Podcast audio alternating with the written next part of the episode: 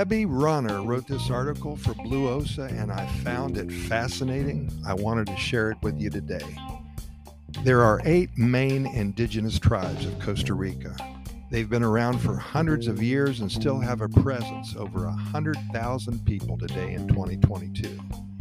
Throughout the next week, we're going to bring you some information on the people, their culture, and how they're doing in today's modern world.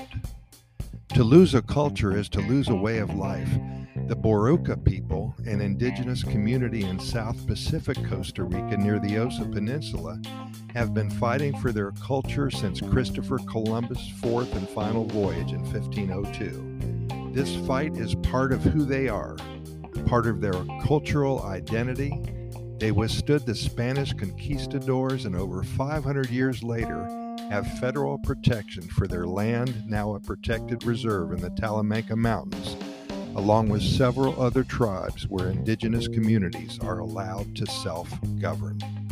The Boruca have a strong sense of national and cultural pride, which has seen them through many hundreds of years, while other indigenous tribes live on only in oral traditions.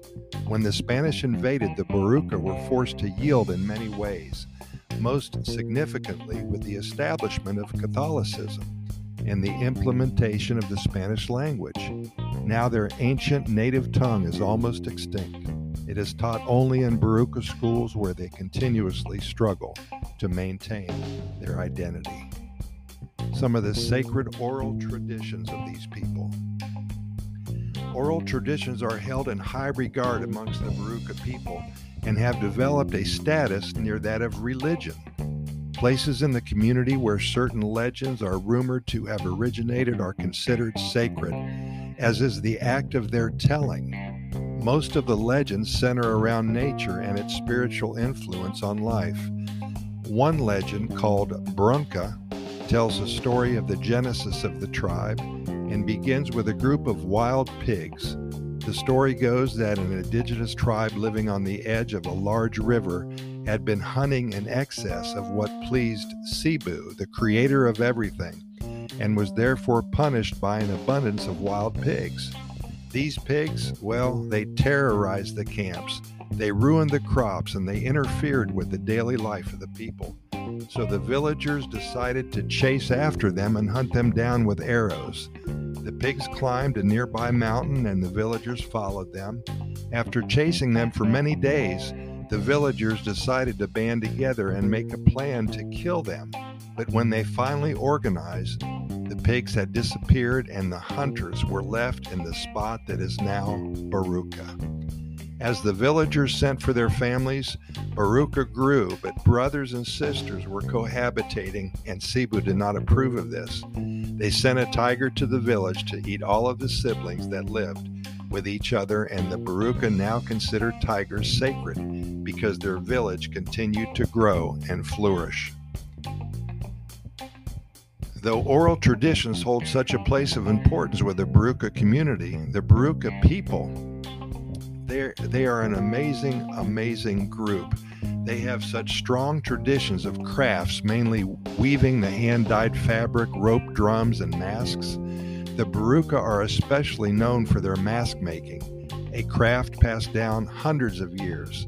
Each mask is carved out of local balsa wood and is generally crafted as either a Diablo or devil or an ecological mask. The Diablo mask is used in the annual Baruca festival, Juego de los Diablitos, a four day festival of pride that celebrates the Borucans' ability to perser- persevere excuse me, and maintain their culture at the hands of the Spanish conquistadors. The Diablo style was originally colored using natural pigments, but today each mask is hand painted in an array of vivid colors. Its visage is sinister, as it is meant to represent how the original Baruca people appeared to the Spanish conquistadors, instilling fear into their colonizers. The Baruca people now subside primarily on the sale of their masks and other crafts and on revenue from ecotourism. Their reserve is accessible by car and by bus and is locally, excuse me, located 20 minutes south of Buenos Aires, Costa Rica. The Boruca people welcome visitors in order to share their cultural heritage and language with the rest of the world. They refuse to lose their way of life. Again, one of eight indigenous people in Costa Rica. I urge you to go to Google and simply search online for all eight of these amazing people. There are, I believe, close to 115,000 total indigenous people in Costa Rica. A lot of them uh, thrive on the tourist to make their money, and so any way that you can help them by either staying a night at their village or buying a mask or some of the clothes that they they tend to uh, create, be sure to do so because you're helping out a uh, an amazing people who still have so much pride instilled in them, and they're beautiful. Pura Vida, thanks for listening, and we'll see you tomorrow about the same time.